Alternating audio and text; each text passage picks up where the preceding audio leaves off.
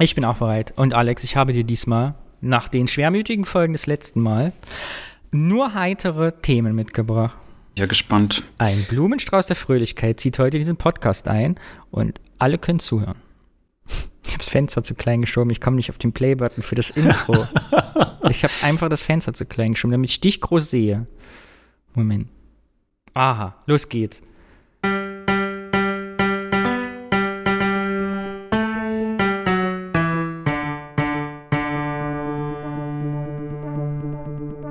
Alex, ich bin erzürnt. Ich bin schon wieder im Rant-Modus. Hast du nicht gesagt, dass du nur fröhliche Ja. Sachen heute mitbringst? Danach. Nein, ich bin außer mir. Wir haben überhaupt keine Audiokommentare gekriegt für diese Folge. So geht das nicht. Äh, Wenn die Leute, Ja, wenn, wenn ihr hier nicht mitmacht, dann können wir den Popel auch sein lassen.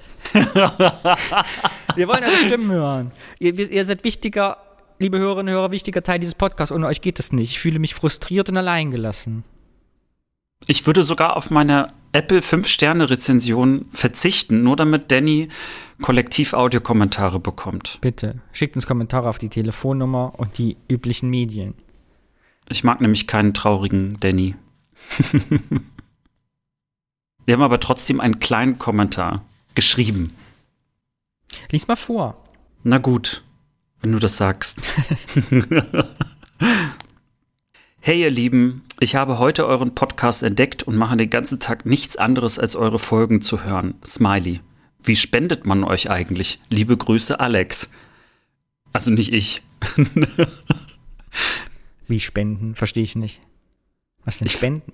Wortspenden. Wir wollen Wortspenden. Bitte schick uns einen Audiokommentar, Alex.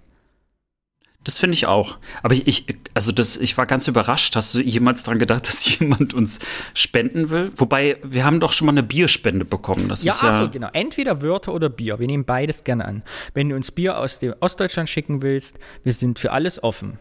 Und solltest uns Biere schicken, die wir schon vorgestellt haben, trinken wir sie einfach so aus. Ja, ohne was zu sagen. Ganz anonym. Albrecht Dürer, ich glaube, es ist ein Pseudonym. Ich glaube, der Name ist nicht echt. Der hat uns auf Twitter geschrieben. Und Albrecht Dürer schreibt, ich habe die Folge gerade zur Hälfte gehört. Es gab wieder die Situation, in der ihr keinen guten Begriff für die Ostbubble findet. Aus humoristischen Gründen schlage ich Pionierblase vor. Ich hoffe, ich muss das nicht erklären, kann ich aber. Grüß von einem 78er. Also, ich würde sagen, Albrecht Dürer, wir lassen das hier offen. Bitte schick uns einen Kommentar und erkläre es. Ich finde finde Pionierblase auch- sehr lustig. Ja, du musstest mir das schon erklären und äh, ich im möchte, dass du es jetzt, ja, ich möchte, dass du es jetzt auf jeden Fall nicht erklärst. Genau, damit Albrecht Dürer uns einen Audiokommentar schickt. Hier im Westen heißt das Konfirmandenblase, habe ich gehört. Im Rheinland. Hm. Ansonsten, was gibt's noch an Kommentaren? Äh, Twitter hat uns und mehr Kekse, Anne heißt sie, glaube ich, geschrieben, dass sie in einer Poliklinik war und hat uns davon ein Foto geschickt. Ist das nicht schön in Thüringen? Guck, ich zeig's dir. Da ist das Foto Oh von ja. der Poliklinik. Vom Eingang. Sehr lustig. Mensch, da jemand, da ist jemand im Anfang unseres Podcasts eingestiegen. Immer Ja, wenn wir- Leute wir jetzt zum Arzt gehen in Ostdeutschland, denken sie an uns. Ob das gut ist, weiß ich nicht. Also wenn sie gesund rauskommen, auf jeden Fall. Besser ist ja eigentlich auch gesund reinzukommen und gesund rauszukommen. Ne? Naja, Das war das Kollektiv. Bitte hier nochmal der Aufruf für alle neuen Hörerinnen und Hörer und alle Alteingesessenen. Äh, ich sag mal so Mandy, Kerstin, Niklas, wir warten auf euch und alle anderen auch. Ihr könnt auch gerne Audiokommentare schicken und wenn ihr hinterher denkt, ach du Scheiße, was habe ich da gemacht? Äh, Dann löschen wir den einfach wieder, dann spielen wir den nicht. Aber immer folgt eurem Herzen und labert uns alles auf, was euch zwischen die Zähne kommt. und einige fragen uns ja, wie kann man uns denn einen Audiokommentar schicken? Alex, niemand fragt das. Aber erzähl du nur. Ich wurde letztens gefragt. Echt? Im echten Ja. Leben? Im echten Leben. Also da könnte sich also noch ein Audiokommentar äh, de- demnächst ankündigen. Ja, gut. Ja, wie denn? Also, na, wir- haben erstmal in den sogenannten Shownotes äh, zu dem Podcast, da steht immer eine Telefonnummer. Und man kann diese Telefonnummer eingeben bei Telegram, Signal, WhatsApp. Oder einfach auch dort nach 8082 Podcast suchen. Das geht anscheinend auch. Und dann kann man uns dort äh, so einige Minuten lang was drauf sprechen und wir freuen uns. Vor allen Dingen Danny. Juhu. Nicht, dass er dann wieder ranten muss. Nun gut, aber was ist nochmal das Motto dieses Podcasts? Das Motto ist, wir wollen die Leute nicht langweilen. Aber Alex, ich, mir wird hier mal vorgehalten, ich würde dich so abwürgen. Du würdest nie sowas erzählen können. Ich wäre so erpicht auf die Struktur. Und deshalb dachte ich, plaudern wir jetzt einfach mal ein bisschen, um die Leute zufriedenzustellen. Wie geht's dir so? ja, mir geht's ganz gut. Was hast du heute gemacht? Ich habe einfach nur gearbeitet, Homeoffice. Ich hoffe, dass es irgendwann mal aufhört. Ja, du bist ja lange schon im Homeoffice, ne? Wann warst du das letzte Mal in der Firma? In der Firma war ich im August. Im August das letzte Mal. 2020, ja. Mhm. Und im Grunde genommen nur drei Tage seit der Corona-Pandemie. Dein Hobby ist ja spazieren. Wo bist du das letzte Mal hin spaziert? Wo hat es dich hingetrieben in der Stadt? Wo kam, konnte man dich gestern treffen? Oder vorgestern? Ich glaube, das mit dem Plaudern, das wird nichts. Ich habe gar keine interessanten Themen. ich gehe nur in Köln spazieren. Immer im Kreis im Grunde genommen. Es ist, äh, es ist wirklich sehr traurig. Köln ist ja klassisch ja auch traditionell in Kreisen aufgebaut, in den Kölner Ringen, innerer und äußerer Ring. Da sieht man ja bis heute noch die alten Stadtstrukturen der Römer. Das erklärt, warum ich immer dort ankomme, wo ich losging. Richtig. Das ist der einzige Grund, warum du auch nach Köln gezogen bist. Du kannst dich nicht verlaufen, Alec. Ich bin deswegen nicht nach Köln gezogen. Hast du dich schon mal verlaufen in deinem Leben? Mm, nee, ich glaube nicht wirklich großartig.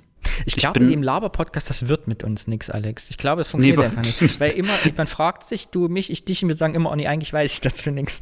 Es bringt nichts. Wir müssen uns an Erinnerungen langhangeln, weil sonst wird das hier. Ja, wir brauchen einfach Struktur. Ja. Im Leben ja. und im Podcast. Okay, also, das war das Experiment Laber Podcast. Hat nicht funktioniert. Wenn ihr Fragen an Alex habt, stellt sie bitte per E-Mail. Ich werde sie dann vorlesen. Ich kann mich dann vorbereiten, journalistisch in mich gehen.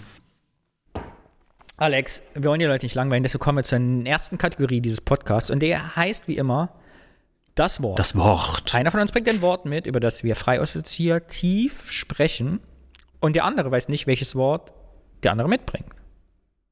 Ja, und, und, du bist heute dran. Ja, ich freue mich so. Und ich habe dir versprochen, ich bringe nur Themen der gute Laune mit, des Frohsinns, der Heiterkeit und der humoristischen Eloquenz.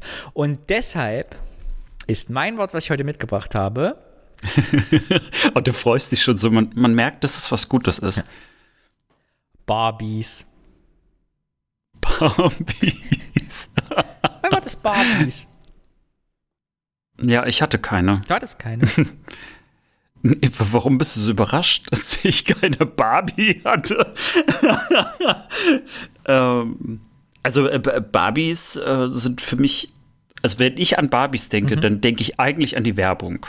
Also ich denke an diese ganzen Barbie-Werbungen, wo die Häuser gefühlt immer größer wurden und äh, äh, überall Lebenssituationen neu aufgebaut worden sind. Und ich sage jetzt mal so, die es ist so ein bisschen wie bei Lego, nur mhm. halt so lebensechter und natürlich alles total in Pink. Das ist für mich Barbie. Und ansonsten natürlich, ich hatte total viele Freundinnen, die total drauf standen und unbedingt Barbies haben wollten. Vor allen Dingen das Barbie-Traumhaus. Also Klischee hin oder her, aber man wollte das haben.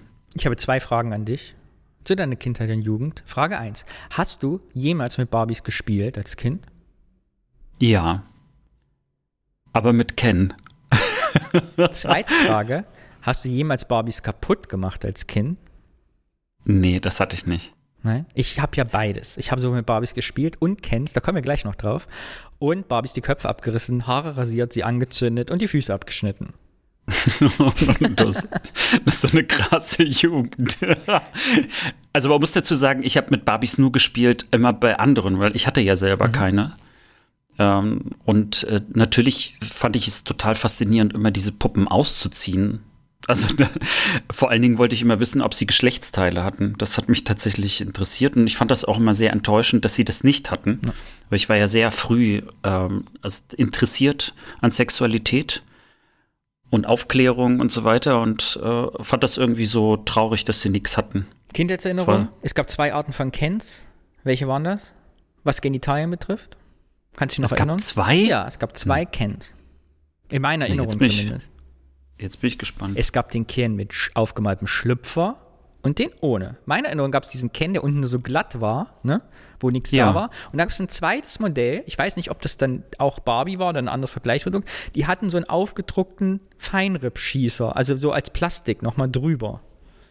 Mein Weißt? Gott, ist das eingeprägten. Das ist meine Erinnerung an Ken.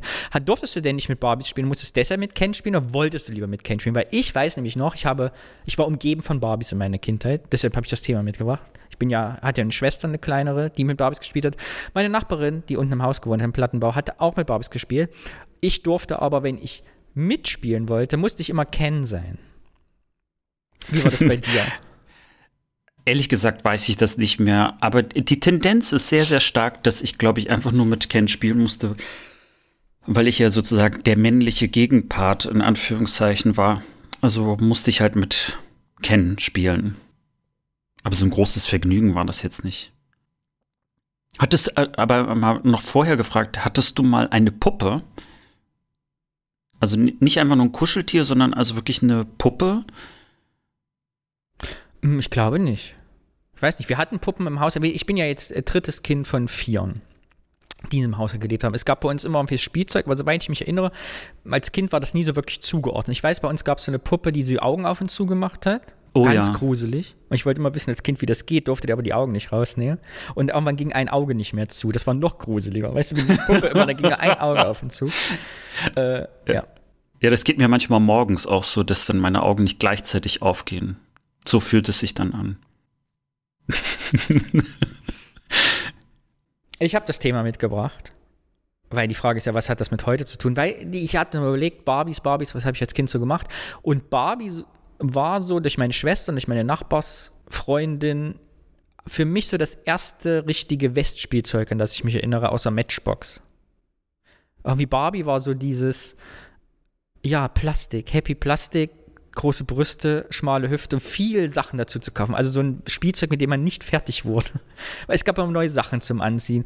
Dann weiß ich noch, meine Schwester hat sich mal heulend auf den Boden geworfen im Spielzeuggeschäft, weil sie unbedingt, ich weiß noch, das war in Göttingen, äh, und kein Taschengeld mehr hatte, eine Barbie haben, dessen, deren Badeanzug sich verfärbte unter Wasser. Also wenn es mit warmem Wasser in Kontakt kam, wurde was, der blau-gelbe Badeanzug dann grün-blau oder so, keine Ahnung. So. Ich habe dann von meinem Taschengeld meiner Schwester diese Barbie gekauft, weil sie sie unbedingt haben wollte. Äh, ja, und es nahm halt kein Ende. Dann kam dieses Barbie-Traumhaus und dann gab dieses, es gab dieses Barbie-Mobil auch. Das war so ein Wohnmobil, was man Hm. aufklappen Oh konnte. ja. Das hatte meine Schwester auch. So. Und das summierte sich halt auf und alles voller Barbie und hier und dann, äh, mh, und auf einmal mit dem Umzug aus dem Plattenbau 1997 wanderte das halt eins zu eins auf den Müll. Und ich weiß noch, dass mein Vater diesen riesen Müllcontainer bestellt hat, weil wir echt ausgemistet haben nach 20 Jahren. Und stellte dieses Barbie-Traumhaus und das Barbie-Traumobil halt auf die Kante dieses Müllcontainers, damit ein anderes Kind Freude hat, das mit nach Hause nehmen konnte. Und zwar auch weg innerhalb fünf Minuten. Genau. Das ist meine Erinnerung. Und gleichzeitig fand ich es auch sehr interessant, weil damals, als wir das hatten, 1992, irgendwie das zumindest für mich in meiner Wahrnehmung nicht so Mädchenspielzeug war, in dem Sinne, dass ich mich geschämt habe, mit Barbies zu spielen. Also man hat ja heute dieses Klischee so ein bisschen mit, ne, du spielst mit Barbies und, und äh, männlich, weiblich, rosa, hellblau. Ich habe das aber als Kind, erinnere ich mich, nicht so wahrgenommen, dass mich da irgendjemand gedisst hätte oder so. Also äh, das gab es bei mir auch nicht. Und ich hatte ja gerade noch gefragt, ob du eine Puppe hattest. Ne? Also ich hatte in meiner Kindheit, ich glaube, so zwei Puppen. Und eine hatte ich auch sehr, sehr lange, auch so mit diesen, dass die Augen dann auf und zu gingen und so. Äh, und wo man aber auch schon so mit einer kleinen Bürste die Haare so bürsten konnte und so. Das, das hatte ich gehabt und das war auch okay. Und es gab irgendwie nie so, ähm, so Sätze, meine Eltern irgendwie, das, das wäre jetzt was für Mädchen oder Jungs. Das kannte ich so gar nicht von meinen Eltern. Aber mein erstes Westspielzeug, also was, so wie du gerade Barbie beschreibst, das war für mich ganz klar Lego. Ich hatte nie Lego. Das ist interessant. Also du hattest Barbie und meinst du, es liegt daran, dass du eine Schwester hattest? Das weiß ich nicht. Ich hatte einmal, mir hat das Zusammenbauen, glaube ich, nicht so viel Freude gemacht. Äh, ich habe, das Einzige, was ich von Lego hatte in meiner Erinnerung, war so ein Lego-Schiff. Was geschwommen hat in der Badewanne mit so einem festen Mhm. Korpus, man konnte um Sachen drauf bauen. Das war's. Also ich hatte schon zu DDR-Zeiten auch was zum Zusammenbauen. Ich weiß leider nicht, wie die Firma heißt, aber ich kann mir gut vorstellen, dass ähm, einige Leute das auch kennen. Das war immer so eine äh, blaue Packung und ich glaube, dass dort immer irgendwie 100, 200, 300, 400 standen. Das war sowas wie der Schwierigkeitsgrad von dem, was man da zusammenbauen konnte. Das war irgendwie so eine Mischung aus so Holzsachen, die man dann irgendwie zusammenschrauben konnte mit so Plastikteilen. Äh, da konnte man dann so einen Kran oder so irgendwie zusammenbauen. Feber, Fero, irgendwas mit V. Aber das wäre nochmal interessant. Vielleicht erinnert sich ja jemand und äh, kann uns dazu mal was schildern. Und dieses Zusammenbauen hat sich eigentlich in Lego irgendwie so weitergegeben. Äh, und ich mochte eigentlich dieses Zusammenbauen, aber ich mochte natürlich auch, dass man also immer wieder was anderes und Neues hatte und äh, eigentlich was sozusagen das Barbie-Traumhaus oder das Barbie-Mobil war, das war eben dann bei Lego äh, ja entweder also das Polizeirevier oder der Hubschrauber oder wie auch immer. Aber ich habe nie die wirklich großen Sachen bekommen. Also ich habe immer nur die kleinen Lego-Sachen bekommen, weil die schon sehr teuer waren. Und meine Eltern waren generell nicht sehr spendabel, wenn es um Spielzeug ging. Auch nicht bei sowas. Ich weiß gar nicht, warum die da so zurückhaltend waren. Also bauen war okay, aber ich hatte auch zum Beispiel so ein äh, Mikroskop, so ein Schülermikroskop. Hattest du sowas? Also gab es bei euch was Naturwissenschaftliches für Jugendliche? Ja, ich hatte als Kind auch so ein Mikroskop, aber aus Plastik. So ein Plastemikroskop. Die nicht so schön waren wie die, die man in der Schule später hatte. Ja, aber ich kann mich nur erinnern, das war, glaube ich, kurz nach der Wende war das eins meiner ersten großen Geschenke zu Weihnachten. Das war wirklich so ein Riesenkasten. Und da war dann wirklich so zu diesem Mikroskop noch so allerlei Kram, damit du da irgendwie so Sachen auch experimentieren konntest. Ähm, das fand ich schön. Und das Lustige ist aber, dass mein Vater aus seinem Institut mir aber äh, so, ähm, ich weiß gar nicht, wie man das nennt, aber so Plättchen mitgebracht hat, wo man dann, also äh, wo praktisch schon Sachen äh, vor, also gearbeitet mhm. worden sind. Und äh, so, hat, so hat er praktisch also mir sehr professionelle Sachen mitgebracht, die teilweise Jahrzehnte alt waren, die ich dann aber unter dem Mikroskop mir genauer anschauen konnte. Also so Zellen und so weiter. Das war toll. Das hat mir viel Spaß gemacht. Da würde ich aber sagen, dass das ganz klar eine Prägung meines Vaters war, der naturwissenschaftlich einfach, glaube ich, mich äh, in so eine Richtung pushen wollte. Deswegen hätte er, glaube ich, so Barbie und Co. so als kapitalistischen Scheiß abgestempelt.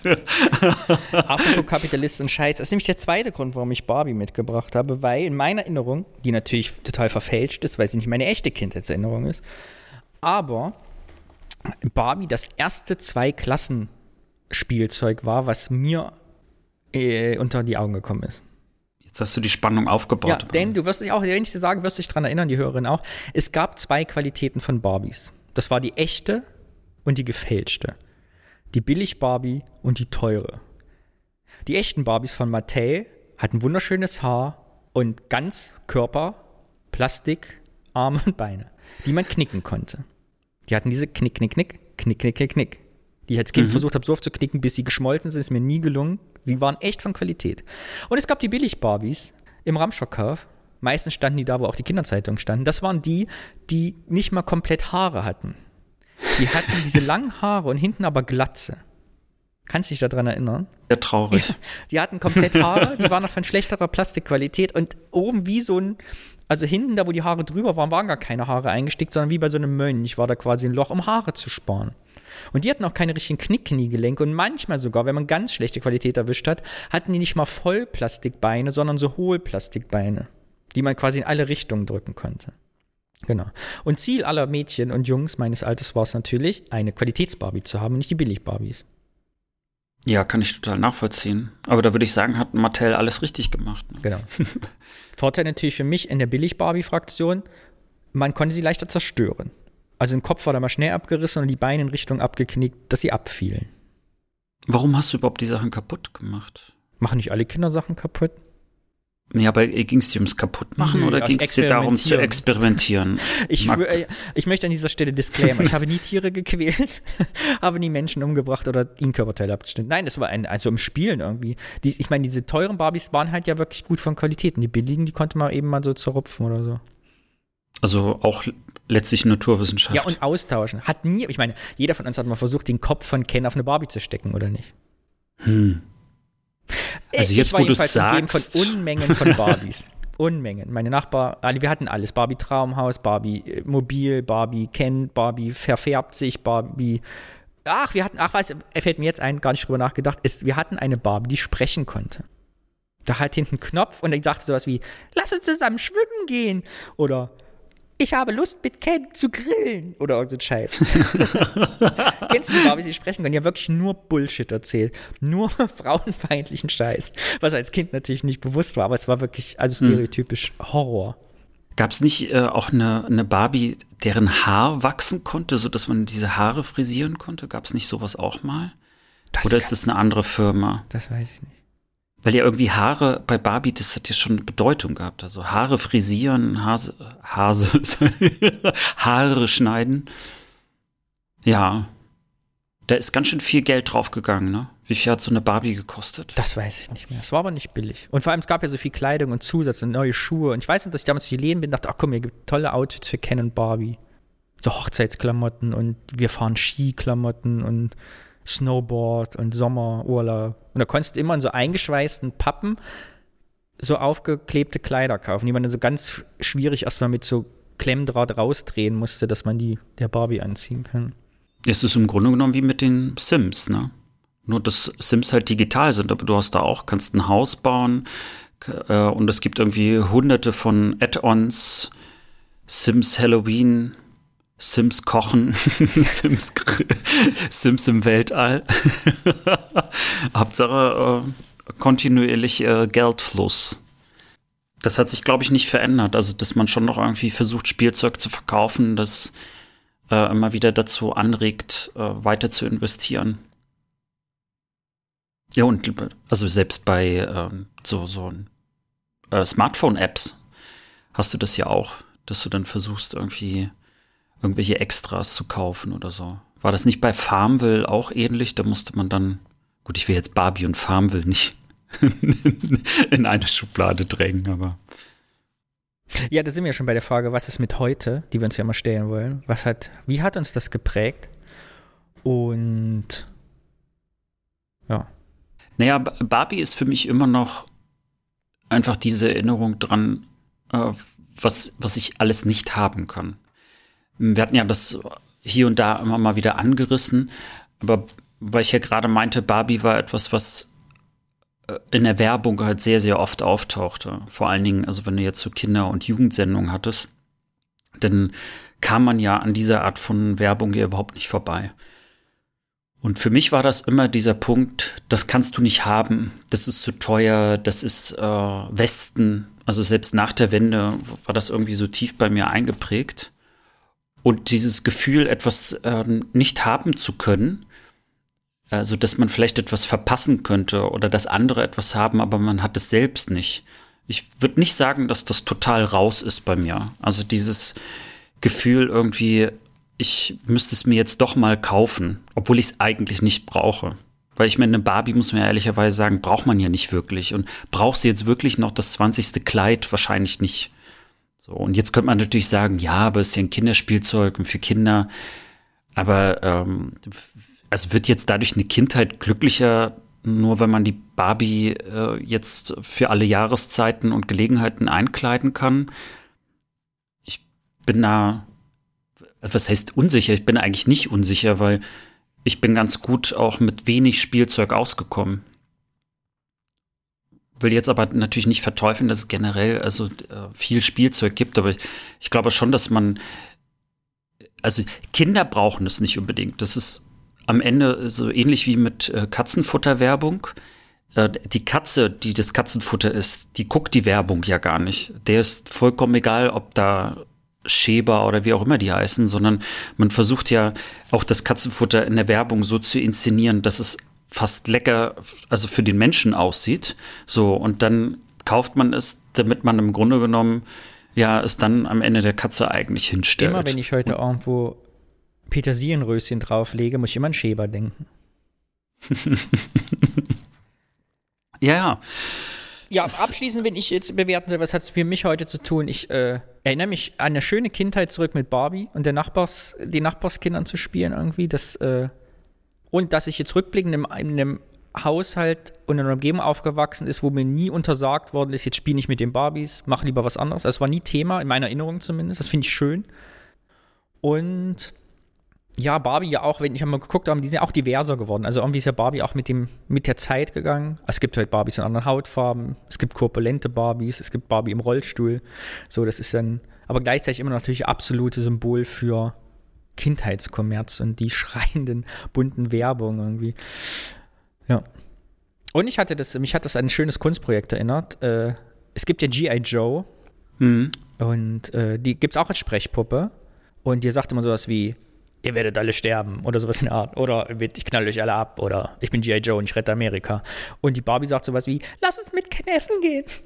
So, es gab mal ein Künstlerkollektiv in den USA, so weil ich mir erinnere, die haben einfach tausendmal diesen Puppen gekauft und haben die Sprachchips ausgetauscht. So dass Barbie immer sowas gesagt hat wie, ich knall euch alle ab. und äh, G.I. Joe mal gesagt hat mit, oh, es ist so schön am See, ich würde gern baden gehen. Äh, und haben die einfach wieder in die Packung zurückgesteckt und wieder in den Laden zurückgetragen, heimlich. So dass tausend Kinder eben diese Puppe mit dem falschen Sprachchip gekauft haben. Fand ich sehr lustig. Das ist, yes, das ist wirklich, glaube ich, auch, erinnere ich mich, um die 2000. Das passt oder? zu denen, ja. Ja. und da musste ich an Barbie denken, weil das irgendwie, ja, als und das eben jetzt mal äh, aus einem Ostblick und da wieder sowas, wo wir, glaube ich, überrascht worden sind von dem, was passiert. Ich glaube, die Erwachsenen auch nicht, nur wir Kinder, dass ja Barbie schon seit den 70ern eigentlich ein popkulturelles Symbol für Schönheitsideale, für Rollenbild der Frau in den USA rüber oder für die westliche Welt, Schönheit, Glanz, Hochglanz, Werbung, Kommerz ist. Aber ich glaube, dass uns war das im Osten gar nicht so klar, 1990. Weil für uns war das ja neu auch. Also die, die, die ich glaube nicht, dass wir die Ikonografie von Barbie meinen Eltern bewusst war, als wir uns Barbie gekauft haben. Das finde ich ist nochmal ein richtig guter Punkt, weil der ist mir gerade eingefallen, als du G.I. Joe genannt hast. Der existierte ja offensichtlich auch nicht äh, in der DDR und wurde, war kein Spielzeug, das uns jemals geprägt hat. Und es gibt bei äh, Netflix eine sehr, sehr schöne Reihe über äh, die Entstehung von Spielzeugen. Und da ist unter anderem G.I. Joe, aber eben auch äh, He-Man und Barbie und Co. Und als ich das so gesehen habe, habe ich gemerkt, also dort wurden ja, äh, also allein diese ganzen Ausschnitte aus dem Fernsehen, ähm, äh, natürlich vor allen Dingen, wie es in den USA oder Japan und Co. war, das sind so, also Prägungen, die einfach völlig an uns vorbeigingen. Also die gar nichts mit unserer Welt zu tun hatten. Also die, dieses. so eine LPD, so eine, ich stelle mir gerade so eine LPG-Barbie in Kittelschürze vor.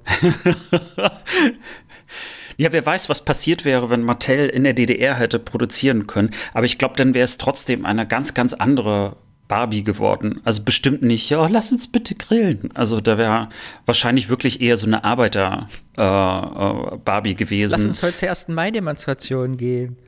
Ich bin Gruppenratsvorsitzende. Ach, was weiß ich. Äh, ja. Genau.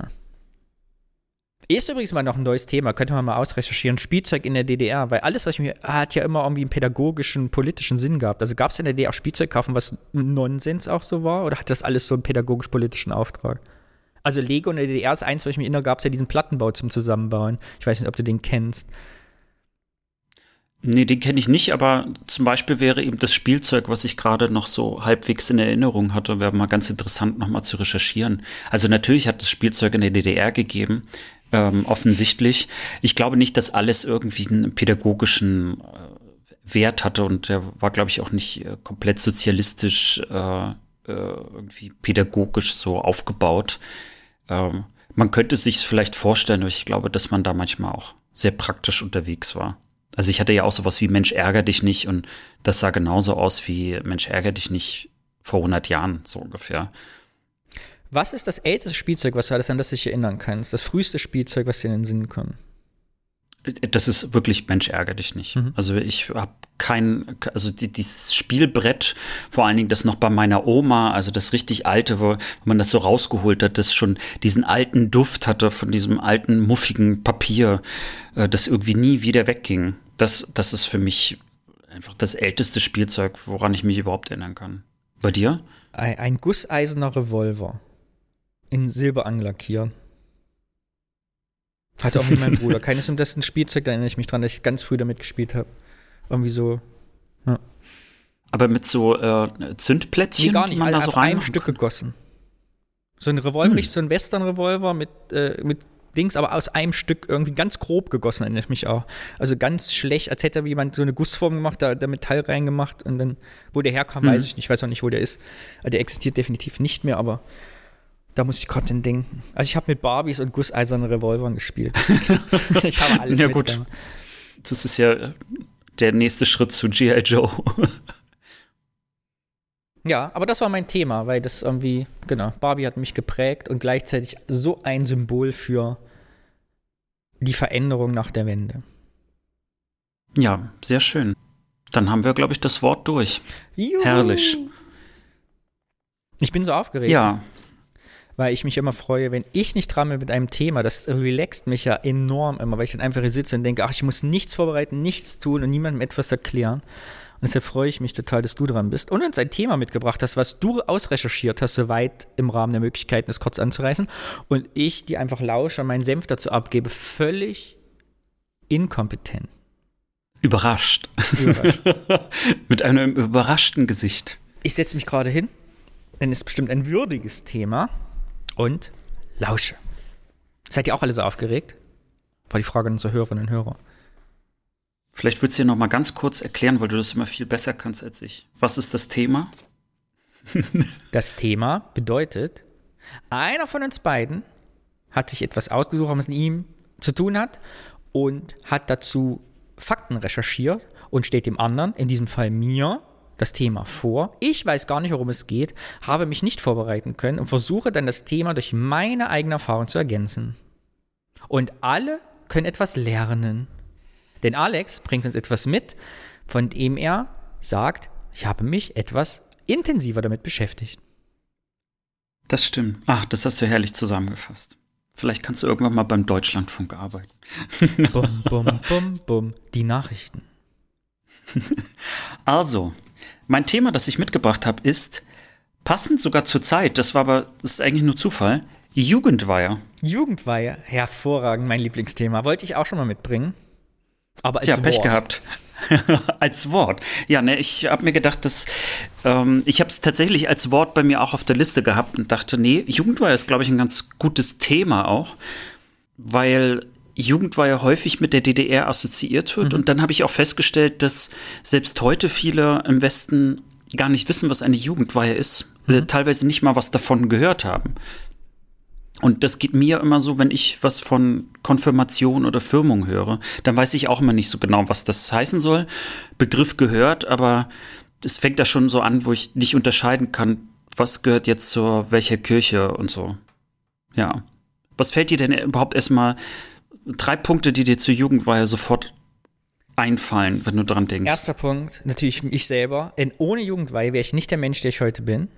Die Jugendweihe hat mich so geprägt, dass sie im Alter von 14 Jahren mein restliches Leben bis heute bestimmt hat.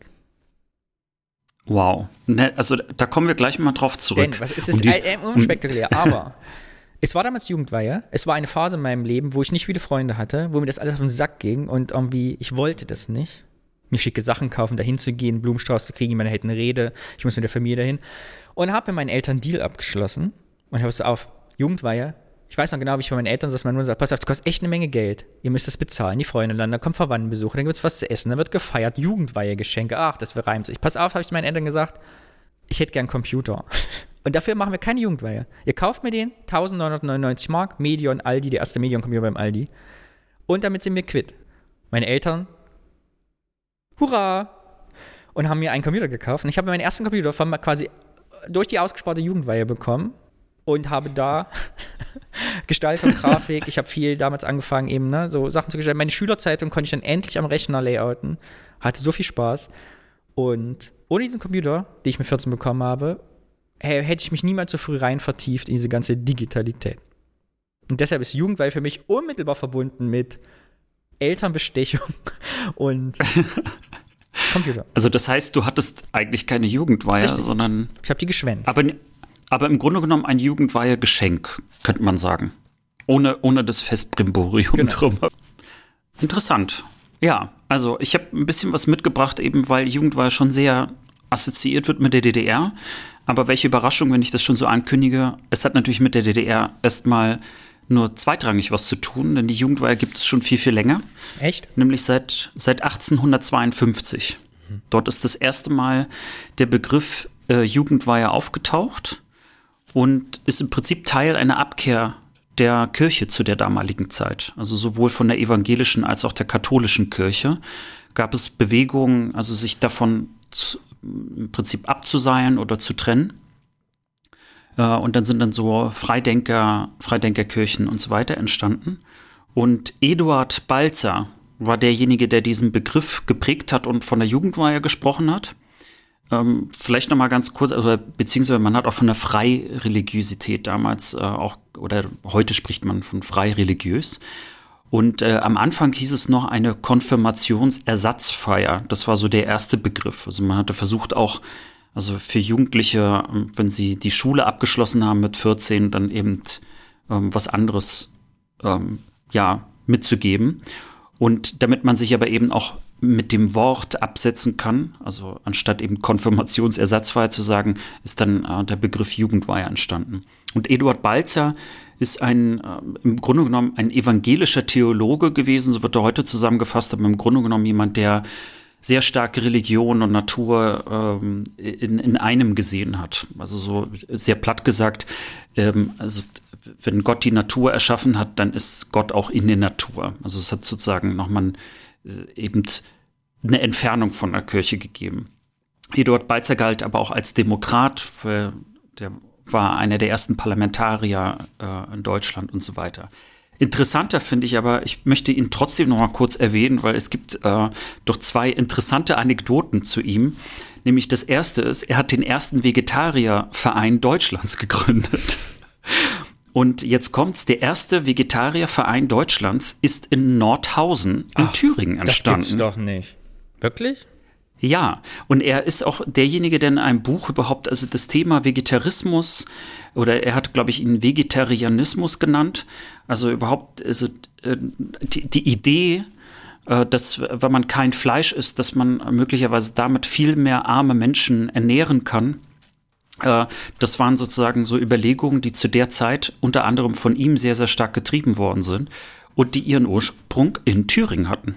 Das ja. Das, ja, ich, also ich fand es auch sehr interessant. Er selber übrigens war Sohn auch eines äh, äh, sächsischen Pastors. Und äh, was ich auch noch eigentlich ganz witzig finde, weil wir erst, ähm, ich glaube in der letzten Folge hatten wir über den ersten Kindergarten äh, gesprochen von Herrn Fröbel. Mhm. Und äh, Herr Balzer war der Erste, der dieses äh, Kindergartenmodell von Fröbel in Preußen eröffnet hatte. Und, und zwar also nach dem Vorbild von diesem Kindergarten in auch Nordhausen 1851. Also Nordhausen ging einiges. Aber vor allen Dingen äh, ist das sozusagen die, der Geburtsort äh, des Vegetarismus in Deutschland. Voll interessant, Verrückt, aber jetzt mit dem Thema Jugendweihe, also wie eng die Themen zufällig jetzt beieinander liegen, mit dem Herrn Fröbel und so.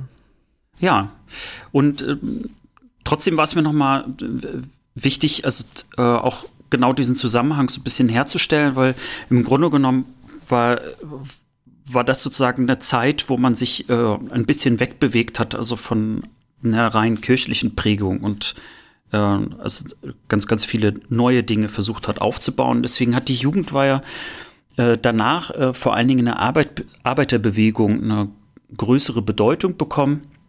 Äh, also vor allen Dingen dann in der Weimarer Republik, also zwischen acht, also 1918 und 1993, hatte die Jugendweihe praktisch so eine Blütezeit und äh, vor allen Dingen so Freidenkerbünde äh, von der SPD, aber auch der KPD, von äh, Gewerkschaften und Anarchisten ähm, äh, äh, wurden halt gerne Jugendwein, also auch gefeiert. Man muss aber trotzdem fairerweise sagen, 95 Prozent waren trotzdem noch äh, Konfirmation und Firmung. Das heißt, auch wenn es die Blütezeit war, in Anführungszeichen, war das äh, eher also eine Randerscheinung, also an, an Deutschland als solches. Und ähm, ich habe mir gedacht, ich spiele mal kurz was vor. Äh, und zwar äh, ist das so ein kleiner Podcast, die jeden Tag einen Zeitungsartikel von vor 100 Jahren vorlesen. Und äh, die haben einen Zeitungsartikel von 1920 aus der Zeitung Vorwärts zum Thema Jugendweihe vorgelesen. Und ähm, wir werden auch gleich verstehen, warum ich äh, das jetzt vorspiele. Ja, so, Moment. Jugendweihe. Zu der von der Großberliner Bezirksorganisation der SPD veranstalteten Jugendweihe sind in diesem Herbst sehr viele Meldungen eingegangen. In Berlin und Vororten werden diesmal von uns fünf verschiedene Feiern abgehalten, an denen im Ganzen 520 jetzt die Schule verlassenden Kinder teilnehmen. Für Berlin fand eine Jugendweihe am gestrigen Sonntag statt.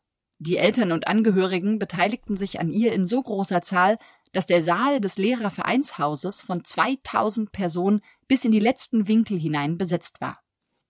200 festlich gekleidete Knaben und Mädchen zogen unter den Klängen des Harmoniums in den Saal und nahmen gegenüber der von Blattpflanzen und Blumenschmuck umgebenen Rednertribüne ihre Plätze ein.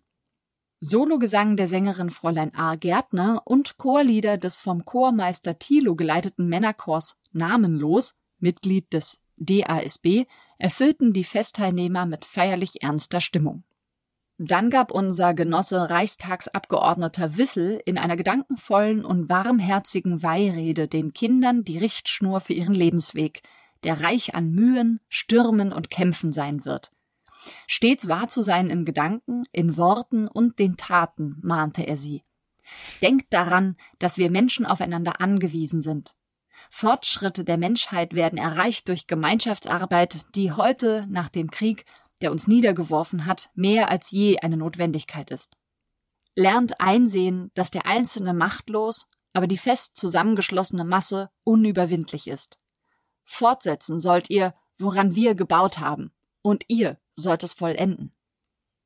Nachdem jedem Kind zur Erinnerung an diese Jugendweihe ein gutes Buch überreicht worden war, richtete Wissel noch eine Ansprache an die Eltern. Sologesang, Chorlieder und Harmoniumspiel schlossen die erhebende Feier. Auf den Tag genau der Podcast mit täglich einer Zeitungsnachricht aus der Welt vor 100 Jahren. Ja, also ähm, so muss es wohl äh, gewesen sein 1920 und äh, man hört da so ein bisschen schon Muster raus, also wie es auch heute gefeiert wird. Äh, da gibt es gar nicht mal so große Unterschiede. Ja, und äh, wie man sich jetzt so ein bisschen vorstellen kann, in Zeiten des Nationalsozialismus war die Jugendweihe in dem Sinne nicht verboten, aber indirekt ähm, ist sie verboten gewesen, weil ganz, ganz viele äh, Parteien, natürlich aber auch Gewerkschaften und Vereine, die diese Jugendweihe gefördert hatten, äh, verboten worden sind. Und damit gab es eigentlich niemand, der sie sozusagen ja ausführen konnte. Äh, Im Kleinen vielleicht noch, aber äh, im Prinzip war sie in der Zeit nicht mehr da. Aber es gab natürlich äh, im Nationalsozialismus so eine Art anderen Ersatz. Ähm, nämlich die sogenannte nationalsozialistische Jugendweihe, die eigentlich damit erstmal nichts zu tun hat. Und es gab so ein bisschen so einen Dreiklang oder drei Elemente. Äh, das waren also einmal die Aufnahmerituale äh, bei der Hitlerjugend oder dem Bund Deutscher Mädels, also BDM, äh, und dann die Schulentlassungsfeier. Und die waren ganz klar als Verpflichtung der Jugend ähm, also angelegt, aber gleichzeitig waren sie auch als ganz bewusste Opposition zur ähm, Firmung oder zur Konfirmation auch gedacht. Also man wollte da ganz bewusst was gegen die Kirche auch hinstellen, damit es äh, eine Alternative dazu gibt. Ja, und nach dem Zweiten Weltkrieg ähm, haben relativ viele Freidenkerverbände äh, diese Tradition äh, erstmal wieder aufgenommen. Und in der DDR äh, bei der Gründung äh, wollte man erstmal gar keine Konfrontation mit der Kirche haben. Deswegen spielte dort die Jugendweihe aus staatlicher Sicht gar nicht so eine große Rolle. Und äh, 1953 hat dann aber das Politbüro der Kommunistischen Partei in der Sowjetunion äh, entschieden, die Jugendweihe in der DDR eben auch staatspolitisch einzuführen, und zwar in dem Programm Maßnahmen zur Gesundung der politischen Lage in der DDR. Also man wollte damit so eine Art äh, Volks- oder Jugendbildung als ein Element reinbringen. So, und äh, auch da war ganz klar gesagt worden, dass es eine sozialistische Alternative zur Konfirmation sein sollte. Also auch da wieder immer als Gegenpol zur Kirche. Das muss man sagen, hat sich im Endeffekt seit äh, seit der I Grundidee der Jugendweihe auch so ein bisschen durchgezogen. Und äh, am 27. März dann 1955 war dann die erste Jugendweihe in Ostberlin und ab 1958 war sie quasi eine Zwangsveranstaltung. Also man musste eine Jugendweihe machen und Zwang heißt in dem Sinne, was passierte, wenn man sie nicht gemacht hat, dann äh, war die Konsequenz, dass man entweder schlechtere Lehrstellen bekommen hat äh, oder einfach keine Zulassung zur erweiterten Oberschule, Studiumsverbot und so weiter. Ich habe allerdings ähm, ein Interview gelesen im, äh, im Spiegelarchiv äh, 1987. Da hat ein evangelischer Bischof ähm, ein sehr, also, äh, ein sehr ähm, langes Interview gegeben, also zur Situation der evangelischen Kirche in der DDR. Also er kam selber ähm, also aus der DDR und hat dort eben das nochmal korrigiert und hat gesagt, dass es seit einiger Zeit kein Automatismus mehr ist. Also dass nur weil man an der Jugendweihe nicht teilnimmt, heißt es nicht, dass es dann also diese Konsequenzen hatte. Da war es dann schon ein bisschen differenzierter, auch weil das Verhältnis zur Kirche in der DDR ein etwas anderes wurde. Und es gab auch noch eine andere Konsequenz, nämlich bis vor die 80er war es so, dass in der katholischen Kirche, wenn man in der DDR also katholisch war, und die Jugendweihe gefeiert hat, dann äh, konnte, konnte man auch riskieren, dass man exkommuniziert wird. Also, dass man aus der katholischen Kirche fliegt. Also, ähm, auch, auch diese Konsequenz gab, aber äh, dann durch einen äh, Machtwechsel äh, Anfang der 80er war es so, dass in der katholischen Kirche, wie das auch äh, in einem anderen Spiegelartikel hieß, äh, man versuchte mehr auch auf die Nöte der katholischen Mitglieder zu achten und zu sagen, hey, ähm, das ist nun mal so, wenn du in der DDR die Jugendweihe nicht machst, dann hat das auch Konsequenzen. Ähm, vielleicht könnt ihr uns da ja helfen. Ähm, Im Zuge dessen übrigens war neben der Jugendweihe auch das Thema Wehrpflicht ähm, ein Thema, das auch immer wieder äh, gebracht worden ist, wo die Kirche sich häufiger einsetzt dafür, eben so eine Art Wehrpflichtersatz in irgendeiner Form hinzubekommen, den es ja offiziell nicht gab. Und da haben sich häufig Kirchen dann engagiert und waren gar nicht mal so erfolglos damit fand ich einfach nochmal für mich auch persönlich interessant, weil Kirche und DDR ist so, so ein Konstrukt, das für mich erstmal gar nicht existierte, obwohl die Kirche natürlich existierte, aber eben äh, natürlich, äh, ja, äh, eher nebenbei existierte, als dass sie dort ein großer Bestandteil war. Und schon gar nicht so offiziell, wie das jetzt hier manchmal war. Ich, du kennst ja genügend Freunde, die hier aus dem Westen sind, die für die, für die ist irgendwie eine Kirche oder Deutschland ohne Kirche gar nicht denkbar. Ne, so eben das Thema Konfirmation und Firmung ist ja hier auch so, so ein Standard eigentlich. Ja, und äh, wie lief es dann zu DDR-Zeiten ab? Also im Prinzip war es so ein Jahr vorher, also im Prinzip so mit 13, äh, also man hat ja mit 14 ungefähr also Jugendweihe gehabt, meistens auch um äh, zwischen Ostern und Pfingsten herum. Also deswegen ist das jetzt eigentlich auch sogar äh, brandaktuell. Äh, natürlich auch mit Absicht. Also man wollte eben auch diese Zeit, diesen Zeitraum nutzen, um eben auch gegen Konfirmation und Firmung auch eine Alternative zu haben. Ja, und wie gesagt, ein Jahr vorher gab es dann sogenannte Jugendstunden, wo man dann also im Klassenverband irgendwelche, ähm, ja, einmal im Monat so Sachen gemacht hat. Äh, das könnten Betriebsbesichtigungen sein. Es gab Gespräche über Sexualität und Politik.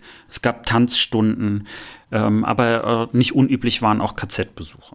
Also so man hat im Prinzip, wie man das jetzt auch schön raushörte in diesem Beitrag, den ich gerade vorgespielt hat, äh, aus diesem Artikel 1920, man versuchte da schon, also die Jugendlichen praktisch auf den Weg in das Erwachsenenalter vorzubereiten und ähm, ja, ihnen äh, was mitzugeben, also in unterschiedlichen Bereichen des Lebens.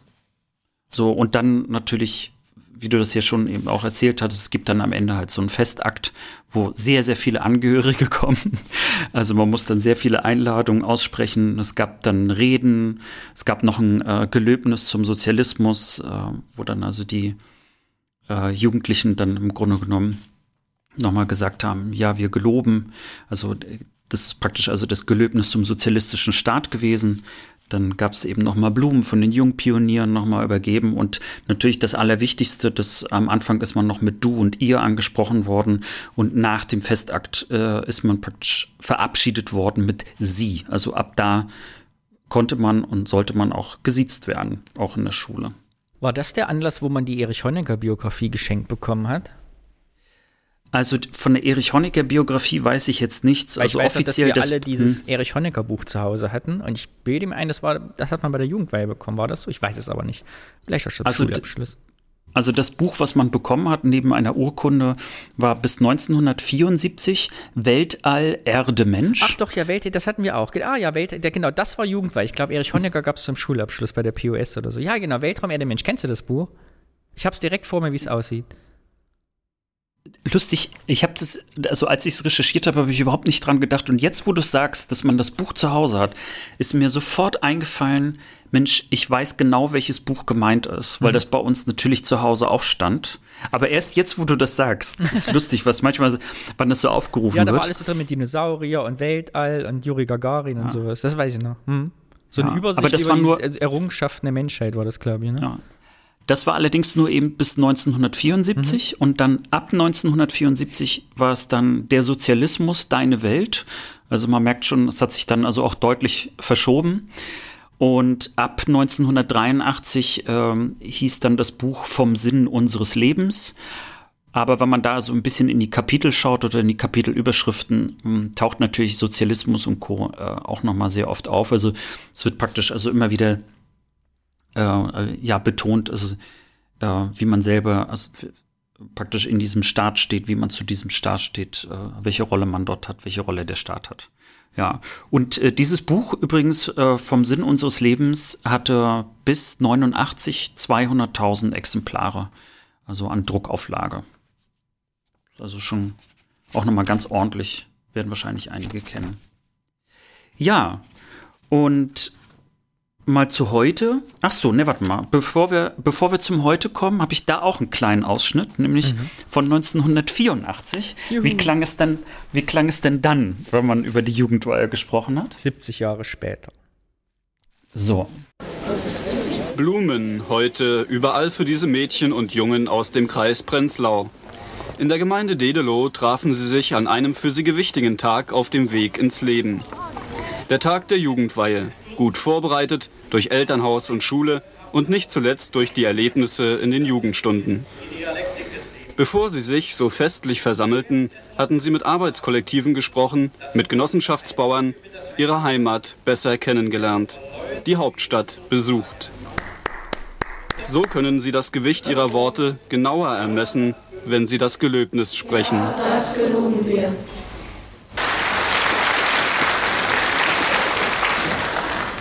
Und diese Blumen kündeten davon, dass die Mädchen und Jungen nun zu den fast sechs Millionen Bürgern zählen, die die Jugendweihe erhalten haben seit der ersten in der Republik vor 29 Jahren. Man denkt eben auch daran, wie die Zukunft mal sein wird für unseren Sohn und auch für unsere anderen beiden Kinder. Wir haben ja noch zwei. Und wir wünschen uns sehr, dass er einmal glücklich wird. Und dazu gehört eben auch, dass er im Frieden aufwächst. Und wir wünschen ihm, dass er gesund bleibt und dass er einmal ein tüchtiger Bürger wird und dass er in seiner Arbeit viel Freude und auch Erfüllung findet. Denn das ist sehr wichtig, um glücklich zu sein. Bevor die Schüler aus Dedelow den Tag feierlich in Familie mit Lehrern und Freunden fortsetzten, hielten sie selbst Blumen bereit. Sie gedachten gefallener sowjetischer Soldaten am Ehrenmal im Prenzlauer Park. Immer mich so alte Ausschnitte, ich finde es interessant, wie sich Zeiten ändern. Ah, Hört man ja auch im Westen aus der Friedensbewegung der 80er jetzt hier in der DDR, wie wichtig und thematisiert der Frieden immer noch war und wie wenig Frieden heute eine Rolle spielt in Reden und in äh, Ritualen. Wie immer wieder bemerkenswert. Also wie lange. Das ist übrigens auch, ich finde es lustig, dass du das ansprichst, weil das war auch das, was mir am meisten von diesem kurzen Beitrag hängen geblieben ist, dass sie also äh, dieses in Frieden aufwachsen als so selbstverständlich erachtet. Und man muss auch sagen, äh, ne, das war eine, eine relativ junge Frau, äh, die, die dort auch gesprochen hat, also eine sehr junge Mutter. Und äh, mal abgesehen davon, dass niemand dort richtig fröhlich geguckt hat, wir waren alle so ernst, äh, ist mir das auch sehr, sehr hängen geblieben. Also nicht selbstverständlich, das ist eben selbstverständlich, aber da, damals war Frieden halt was Besonderes und weil ja die Kriegserfahrung so frisch war, auch in den 80ern ja noch. Ja. Also sie selbstverständlich Nicht. über Frieden gesprochen hat, aber weil der Frieden eben nicht selbstverständlich war. So meine ich das. Und heute verschwenden wir häufig bei Reden gar keinen Gedanken an Frieden. Zum Beispiel kenne ich noch die Regelung, dass wenn man das erste Mal anstößt zusammen, mhm. dass man erst auf den Weltfrieden anstößt. Und wenn ich das heute mache, also es hat sich in, in weniger als zehn Jahren massiv verschoben, mhm. Ist es so, dass viele Menschen das total komisch finden, wenn ich sage, hey, lass uns auf den Weltfrieden anstoßen, als ob ich was Lächerliches gesagt mhm. hätte. Wobei bei Kindern das ja immer noch ganz üblich ist. Ne? Äh, häufig wird ja zu Weihnachten, wenn dann die Kinder dann äh, Richtung Weihnachtsmann ihre Wünsche schicken können, mhm. dann steht da häufiger immer noch Weltfrieden oder zumindest Frieden in der Welt oder also mhm. eine Abform davon. Also für Kinder scheint das irgendwie ganz normal zu sein. Direkt vor Barbies. Direkt vor Barbies. Erzähl weiter, ich bin gespannt. Ja, Jugendweihe heute. Mhm. Ist denn was übrig geblieben? Äh, natürlich. Äh, zum einen, also ich habe Jugendweihe auch gefeiert. Nach Hätte der ich Wende. dich jetzt gefragt, ob du Jugendweihe gemacht hast. Ich habe Jugendweihe gefeiert. Ich hatte auch einen Festakt mitgemacht. Allerdings gab es, äh, es gab zwar Angebote, dass man vorher was zusammen mit anderen Jugendlichen machen kann und so, aber äh, darauf hatte ich ja wirklich so gar keine Lust. Ich war ja auch sehr schüchtern und außerdem irgendwie noch so mit wildfremden Leuten irgendwie was gemeinsam unternehmen. Darauf hatte ich jetzt auch keine Lust. Aber für meine Eltern war das irgendwie und auch für meine äh, Großeltern und so war das total selbstverständlich, dass ich Jugendweihe feiere.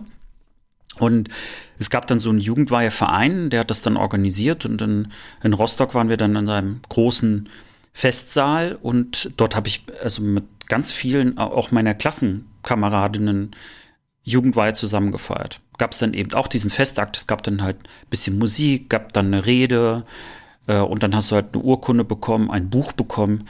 Wobei Was für ich ein hab mich versucht, Buch hast du denn bekommen? ich habe versucht, mich dran zu erinnern. Ich glaube, es war ein Buch über Mecklenburg-Vorpommern und die Geschichte Mecklenburg-Vorpommerns.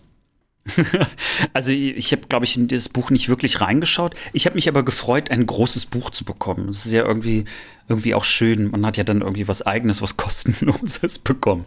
Das war natürlich nicht kostenlos. Ja, und dann hat man noch Blumen bekommen. Und das, was natürlich die Jugendweihe ausgemacht hat, war erstens, also, dass man Geschenke bekommen hat oder in meinem Falle war es vor allen Dingen Geld. Ne, hast du halt Geld, äh, also größere Geldsummen vor allen Dingen wo du dann was im Briefumschlag und so weiter bekommen hast. Und dann natürlich das große Festessen äh, mit den Verwandten, wo wir dann wirklich in einem großen Tisch äh, in so einem Restaurant, in einem einzelnen Raum dann saßen und wo es dann natürlich gut Essen kam. Alle waren natürlich auch schön angezogen und hübsch angezogen. E extra für die Jugendweihe musste ich auch Sachen kaufen mit meiner Mutter, also dass wirklich man auch gut aussieht. Und äh, ich habe jetzt irgendwo das Foto, also ich habe es noch zumindest im Kopf, wie ich dort aussah. Also da sah ich eher aus wie, wie so ein äh, Cowboy, nur ohne Hut. Also es war äh, eigentlich aus heutiger Sicht war da nichts Schönes dran, aber ich habe zumindest keinen Anzug gehabt. Das mhm. war ja, ist ja auch nicht ganz äh, unüblich, also schon Anzüge mit 14 zu tragen. Aber meistens sieht man ja nie richtig gut aus, schon gar nicht als Junge in der Pubertät, wo irgendwie Arme und Beine äh, viel zu lang für den Rest des Körpers sind. das Problem habe ich nie. Bei mir war immer alles zu nee. kurz. Ja, wobei Proportionen äh, können auch, also das geht ja um relative und nicht absolute Proportionen. Aber woran ich mich erinnere, ich habe sehr, sehr spät angefangen, Alkohol zu trinken. Ich glaube mit, mit 22, 23. Aber mein, meinen ersten Alkohol habe ich tatsächlich zu Jugendweihe mhm. getrunken. Da habe ich dann äh, ein Glas Sekt getrunken und das war dann auch etwas ganz Besonderes. Also mhm. das war dann sozusagen der Einstieg äh, ins Erwachsenenalter, in dem ich das erste Mal ein bisschen was von Alkohol probieren durfte. Natürlich nur dieses Glas Sekt. Das hat natürlich bei mir so reingeschossen. Ich erinnere mich noch richtig, dass ich ganz schnell so müde wurde und so ein bisschen so leicht benebelt und die anderen haben sich alle total lustig gemacht. Ich glaube nicht, dass ich in irgendeiner Form betrunken war oder so, sondern ich glaube, das war so dieses typische, weißt du, so von Erwachsenen, dass die, haha, mhm. guck mal, der ist betrunken, aber eigentlich übertreibt man dann natürlich wahnsinnig. Das wäre jetzt eh meine Frage gewesen mit heute, weil äh, mich ist häufig nochmal Frage, wenn ich Jugendweihe mal besucht habe oder war auf einer Konfirmation letztes Jahr, welche Bedeutung Rituale eigentlich in unserer Gesellschaft heute noch spielen, wie wichtig die sind. Hm? äh, das fand ich nämlich auch, deswegen, da würde ich auch gleich drauf mal hinleiten. Ein paar Fakten aber noch dazu am Ende.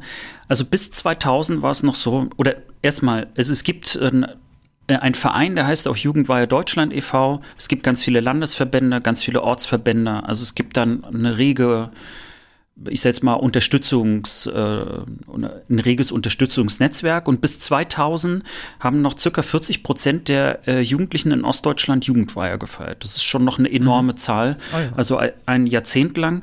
Und 2009 waren es dann äh, 25.000 Jugendliche, was äh, nur noch 25 Prozent dessen entspricht. Also mhm. das ist äh, nochmal deutlich runtergegangen. Ähm, jetzt wird eigentlich seltener von Jugendweihe gesprochen, sondern eher von Jugendfeier. Wobei im Sprachgebrauch, also wenn ich jetzt auch so recherchiert habe, spricht man meistens immer noch von Jugendweihe.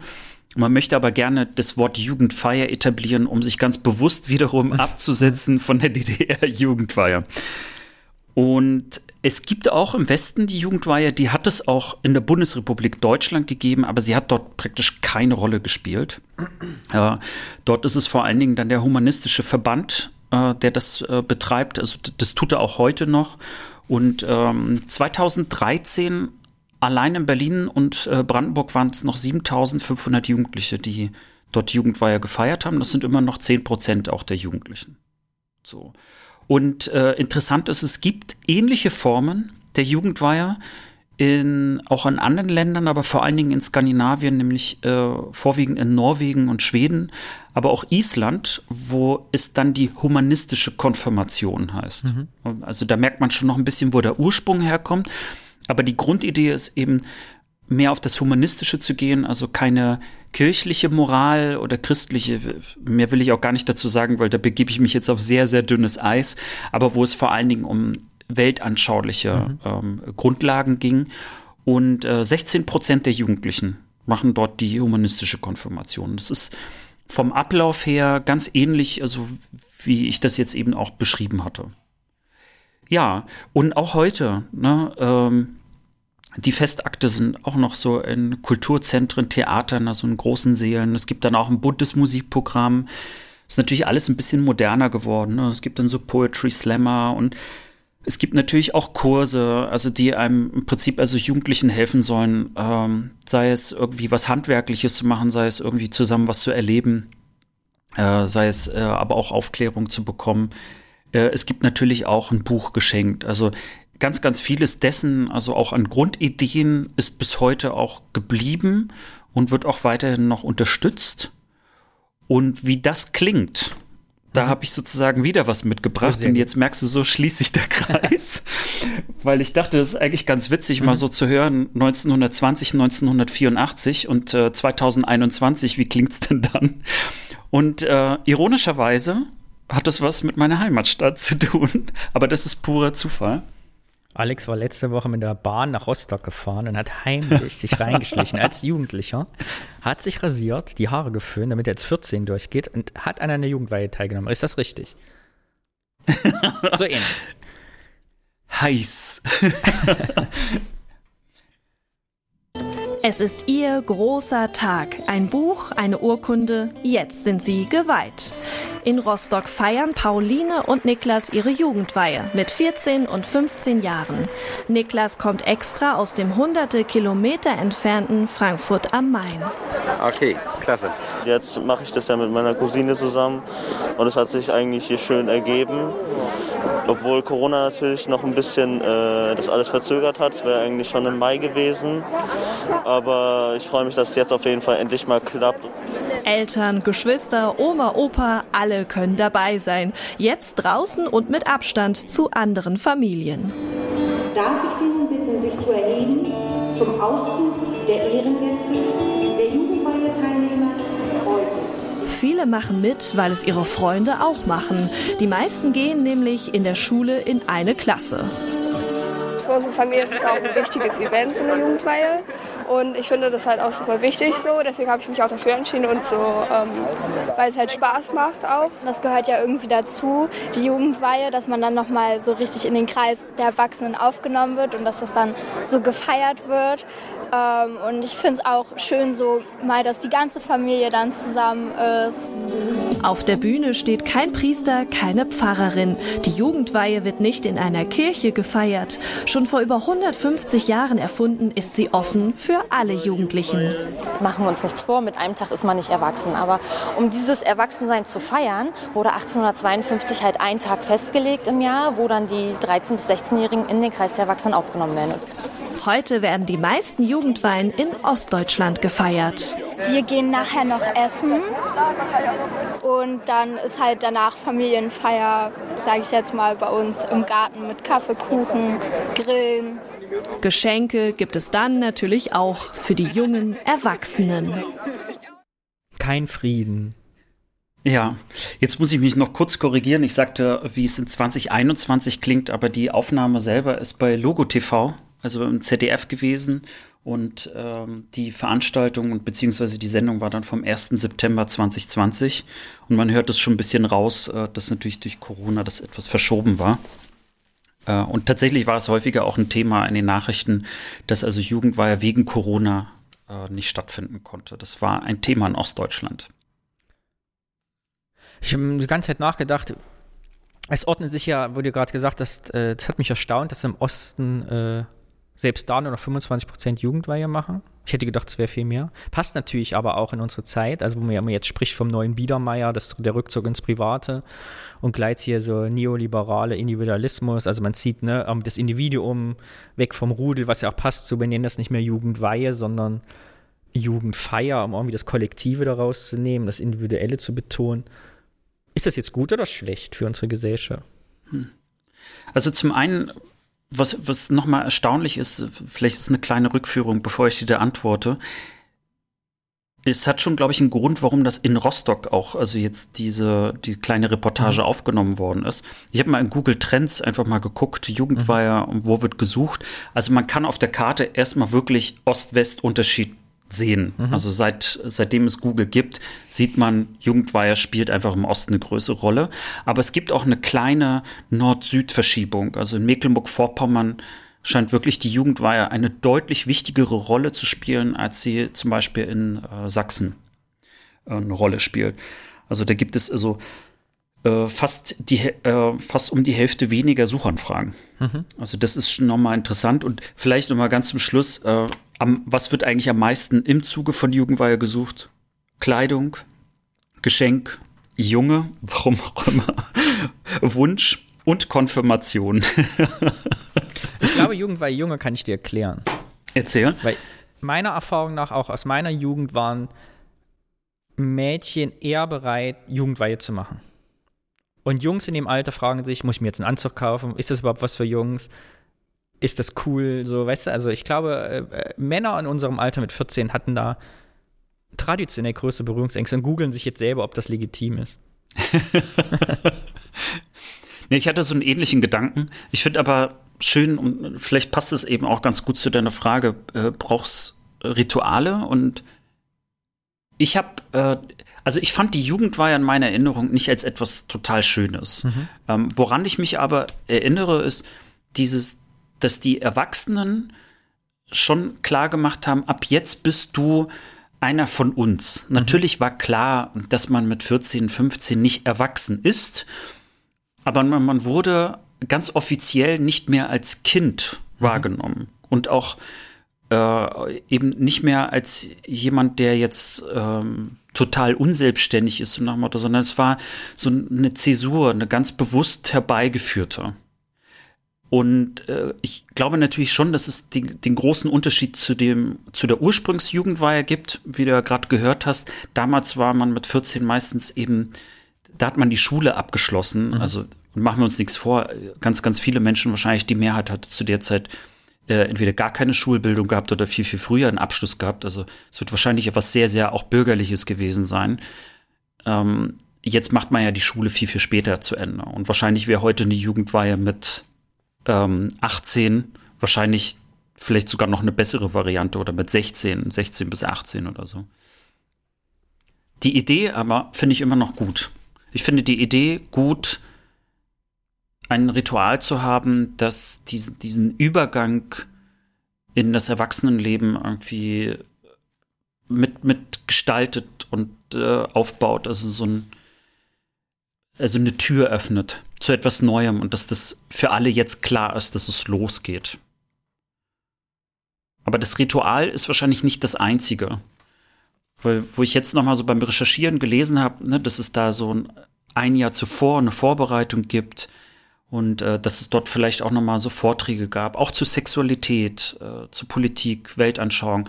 Mal abgesehen jetzt von dem DDR-ideologischen, was da reingebracht ist, aber die, die Grundideen, also dass man dort auch mit Jugendlichen gemeinsam auf die Welt praktisch vorbereitet wird, auf die Erwachsenenwelt. Und das ganz bewusst neben der Schule. Das finde ich jetzt erstmal im Grundkonzept her gar nicht so schlecht. Und wahrscheinlich findet das normalerweise so in, vielleicht auch sowieso in Vereinen und so statt. Aber was ist eben, wenn es das nicht mehr gibt? Also ich verabscheue Rituale zutiefst. Auch wenn sie mich geformt haben. Deshalb sind die, ich gebe dir recht, wahrscheinlich sind sie nötig. Also zum Beispiel mein Abiball, ich habe ihn, ich wollte da nicht hin, ich habe ihn gehasst. Ich hatte Angst davor, aber gleichzeitig bin ich in der Abiballnacht noch nach Köln gefahren, weil ich am nächsten Tag meine Zivilstelle angetreten habe. Also für mich hat dieses Ritual einen Einschnitt bedeutet, der als Symbol, glaube ich, stark ist, weil man was hinter sich lässt und es nicht verwässern lässt. Mir war, ich habe ja den Tim getroffen, der ist 17, der war bei mir im Atelier, der macht gerade Abi und hat äh, nach einem Praktikum gefragt. Äh, und die haben jetzt, die wissen gar nicht mit ihrem Abiball, was die gerade machen. So finde ich ganz interessant. Bei dem, bei dem verwässert das gerade. Ne? Der Schulabschluss läuft so ins Nichts und endet nicht abrupt. Man hat doch gar keine, der hat doch gar nicht Gelegenheit, sich hier zu verabschieden, auch von Klassenkameraden. Und gleichzeitig auch nicht von denen, die er nicht leiden konnte. Finde ich auch natürlich spannend, weil ich an meinen Abiball zurückdenke, war es ja auch eine Befreiheit, von Menschen loszukommen, mit denen du zwangsläufig zusammen warst, die du auch, die dir nicht gut getan haben. Auch das war ja ein Symbol, quasi sich von denen zu lösen. Ja. Also Rituale wichtig, auch wenn wir sie hassen.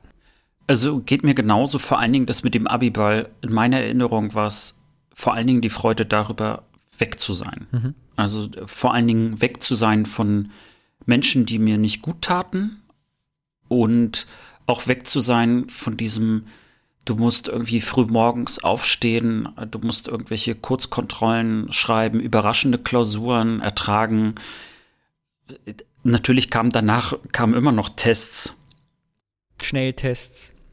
Schnelltests. Nach 20 Jahren. Ja, cool. Äh, sehr gutes Thema. Ich freue mich. Ich wusste, ich habe einiges gelernt. Ich hätte gedacht, dass äh, die Jugendweihe was zutiefst Sozialistisches war aus der DDR-Zeit. Hat mich überrascht, dass das nicht war. Gleichzeitig hat sich angefangen, als du sagtest, es ist so eine Aufklärung entstanden. Also diese romantische Aufklärung und äh, Natur und Religion, hat ich gedacht, es äh, trifft dich ins, Volkstüme, ins volktümeliche äh, Nazi ab. Ich hatte gedacht, dass es vielleicht im Dritten Reich noch verstärkt war, weißt du, als Religionsfeind und so Naturreligion und so. War dann ganz überrascht, mhm. positiv überrascht, dass das nicht war. Weil mich das, also Jugendweihe hätte mich jetzt stark irritiert, wenn das äh, in nationalsozialistischen Zeiten irgendwie gefeiert worden wäre. Das hat mich also beruhigt. Und ich fand deine drei Ausschnitte sensationell gut. Weil sie inhaltlich eigentlich gleich waren. Ich hatte den Eindruck, die Jugendlichen sind nicht mehr so trainiert auf Sprechfähigkeit und gleichzeitig unsere modernen Medien kommen nicht ohne Klimpermusik im Hintergrund aus. Das fand ich auch also, ne, sehr interessant. Also ein schöner Spiegel der Gesellschaft, so fand ich. Die drei Ausschnitte. Vielen Dank. Sehr gerne. Hast du gut gemacht. So, ich gehe jetzt das Bier holen. Du machst das bitte noch nicht auf, weil ich habe eigentlich. Aber ich kann es trotzdem schon holen. Wir holen es jetzt. Ich erzähle was. Wir machen es ah. aber zusammen auf, wenn wir soweit sind. Alles klar. Ich bin gespannt. Ich gehe mal schnell ganz kurz. Ich hole das mal. Ja, dann bevor wir äh, zum Bierort kommen, finde ich, ist das der passende Aufruf nochmal an unsere Hörerinnen und Hörer. Vielleicht mal über ihre eigenen Jugendweiher-Erfahrungen oder vielleicht nicht Jugendweiher und damit Konfirmations- und Firmungs- oder Alternativerfahrungen mal zu sprechen. Wir sind echt gespannt und Danny freut sich und ich würde mich auch sehr freuen. Also erzählt uns ein bisschen was davon. Alex, unsere Heimat, das sind nicht nur die Wiesen und Felder, sondern auch die Biere. Und wir kommen zur nächsten Rubrik. Und für alle, die neu dabei sind, nein, wir sind kein Bier-Podcast. Wir reden nicht über Bier. Wir reden über unsere ostdeutschen Städte und hangeln uns einfach entlang einer kleinen Brauerei dessen Bier wir trinken, um einen Anschlusspunkt zu finden. Es wird also nicht langweiliger, bleibt dran. Alex und ich habe dir heute das mitgebracht. Ein Bier, du hast es schon vor dir. Ich habe ja. es bei meinem letzten Thüringen-Besuch ergattert, wie man sagt. und Herrlich. habe es uns heute mitgebracht. Wir reden heute über Saalfeld. Weißt du, wo Saalfeld ist, in welchem Bundesland? Also, da du gerade gesagt hast, in Thüringen, rate ich erstmal, ist es in Thüringen? Natürlich. Es ist in Südthüringen. Mir geht also wieder das Herz auf aus meiner Heimat. Und du hast ein Saalfelder in der Hand. Und die Saalfelder Brauerei wurde von der Familie Gütermann im Jahr 1892 gegründet. Und ich lese dir jetzt was vor, ist nämlich ganz schön. Irgendwie, manchmal kennst du das, wenn sich unsere Themen so anschließen durch Zufall und wir wissen gar nichts voneinander. Aber ich habe dir nämlich auch einen alten Ausschnitt mitgebracht von 1892. Und da es ja damals noch keine Totaufnahmen gab, werde ich es dir jetzt vorlesen. Was lachst du da so? Das, wie du es gerade so vorgetragen hast, das fand ich gut. Und zwar schrieb das Kreisblatt von Saalfeld noch 1892 der hiesige Gewerbeverein besichtigte gestern Abend auf Einladung das neu errichtete bürgerliche Brauhaus, das mit den vollkommensten Maschinen der Neuzeit ausgestattet ist und unter anderem noch eine Eismaschine aufweist, was einen durchaus günstigen Eindruck macht, ebenso die Kellereien. Das neue Gebräu fand allseitig Beifall und es ist so vollzüglich bekommen, so dass man wohl die Erwartung aussprechen darf, dass das Saalfelder Bürgerbräu, das von morgen ab offiziell verzapft wird, sich bald in günstiger Weise einführen wird. Wir rufen dem jungen, zugkräftigen Unternehmen ein fröhliches Glück auf zu. also auf jeden Fall, hast du das geübt?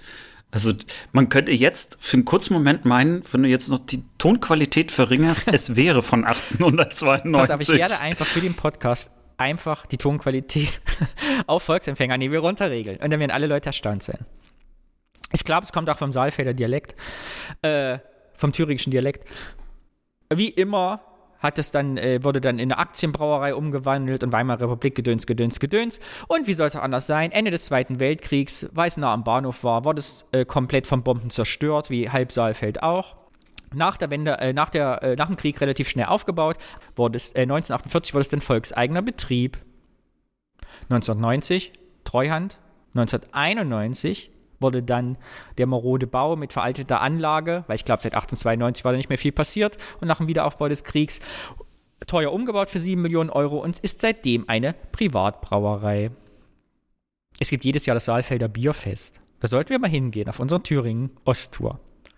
Äh, Saalfelder Brauerei, Besonderheiten, äh, sie machen auch regionale Zutaten und haben einen eigenen Hopfengarten, wo sie Hopfen ernten. So, ne? so einen kleinen Hopfenanbau. Äh, und machen total, man kann sich so Kleinstbrauereibiere bestellen. Also sie machen so 50 Liter, so Braumanufakturmäßig, dann so Sachen, die man sich für seine eigene Feste abhören kann, so ganz besondere Biere.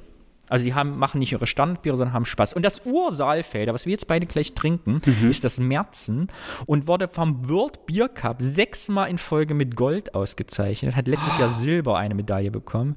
Der World oh. Beer Cup ist eine der renommiertesten Bierverkostungs- äh, Wettbewerbe der Welt. Über 32 Nationen nehmen daran teil.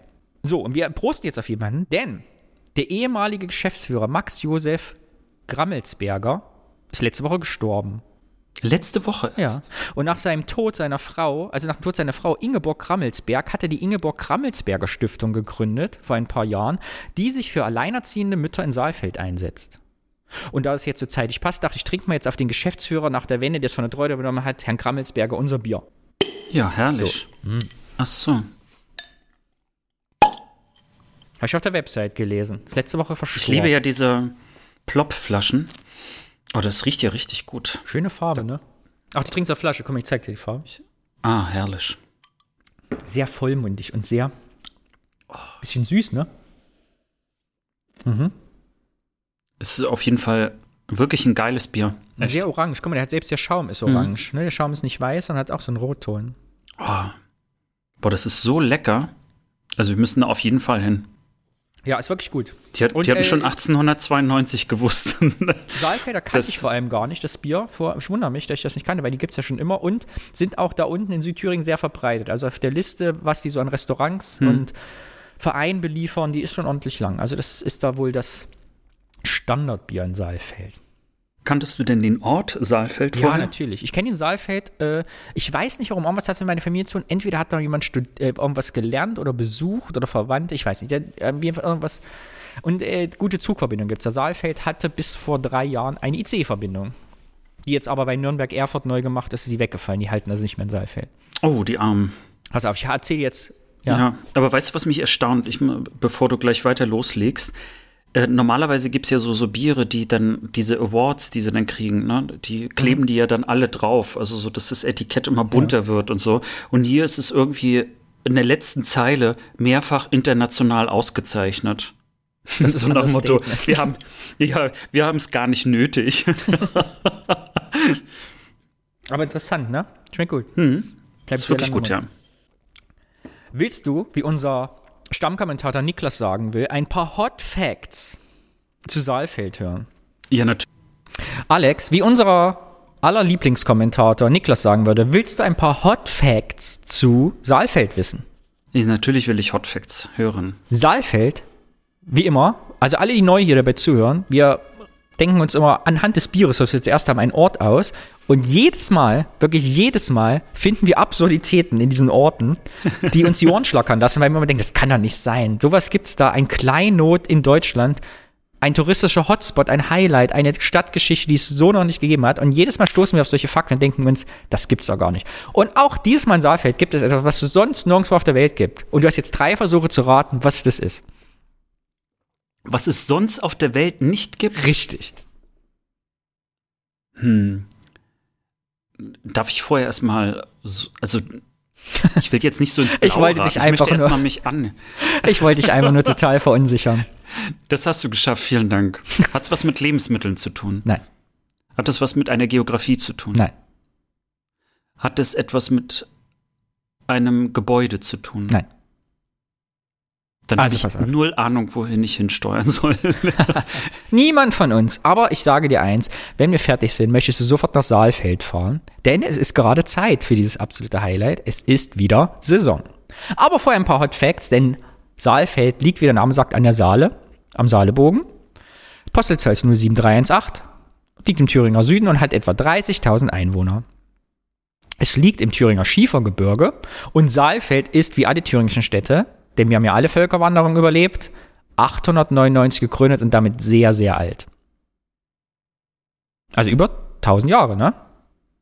Wahnsinn. 1100, irgendwas. Jetzt halte ich fest, 1056, man fasst es nicht, wurde Saalfeld dem Erzbistum Köln geschenkt. Nein. Aber du kannst erleichtert sein, denn schon 1208 ging es wieder in Reichsbesitz über, Gott sei Dank. Ne? Köln und Saalfeld sind wieder zwei verschiedene Städte. und 1871, damit die lange Geschichte, wurde das an das Bahnsystem angeschlossen, an die, an die Reichsbahn und damit äh, kam die Industrialisierung nach Saalfeld. Und bis heute, ne, ich habe gesagt, ICE-Strecke, ist äh, der Knoten Saalfeld-Rudolstadt da unten schon ein wichtiger Zugknotenpunkt. Äh, interessant fand ich wieder zur NS-Zeit in Thüringen, Nähe zu buchen, weil es gab sehr, sehr viele Zwangsarbeiter in Saalfeld, also sehr, sehr viele Unternehmen. Ich habe auf Wikipedia mal geguckt, also die Liste der Zwangsarbeiterstätten in Saalfeld ist erstaunlich lang. Und auch beim Wikipedia-Artikel, es gibt einen großen Absatz dazu, was einerseits bedeuten kann, dass Saalfeld wirklich exorbitant belastet war von Nazi-Verbrechen. Ich glaube aber, dass Saalfeld das relativ gut aufgearbeitet hat zu anderen Städten. Weil es liest sich eher so, als hätte sich Saalfeld da gut mit seiner Stadtgeschichte beschäftigt und versucht sie auch nicht zu vertuschen. So habe ich das zumindest gelesen. Oder zu marginalisieren. Ja, ich hatte es eben schon bei der Brauerei gesagt, April 45 Saalfeld komplett zerstört, richtig schön äh, kaputt gemacht von den Bomben. Es gab, glaube ich, fünf Angriffe mit jeweils mehreren Flugzeugen, die auf Saalfeld eingeflogen sind. Und damit ist die Brauerei zerstört worden. Genau, und wurde dann von den Amerikanern friedlich übergeben. An die Amerikaner. Äh, aktuell, äh, Hot Facts der Neuzeit, CDU-Bürgermeister, AfD 17,2 Prozent. So, und jetzt halte ich fest, die Besonderheit von Saalfeld. Denn was hat Saalfeld als einzige Stadt der Welt, was es sonst nirgendwo gibt? Saalfeld ist berühmt für, und zwar überregional berühmt für, seinen Ostereierbaum. ich bin gespannt, was das genau heißt. Der Ostereierbaum ist so berühmt, dass er einen eigenen Wikipedia-Eintrag hat. Ist nicht irgendein Baum, so ein bisschen. Der Ostereierbaum stand seit 1965 bei der Familie Kraft im Garten. Es hat angefangen mit 20 Eiern und bis 2015 wurden es über 10.000 Eier. Ein touristisches Highlight.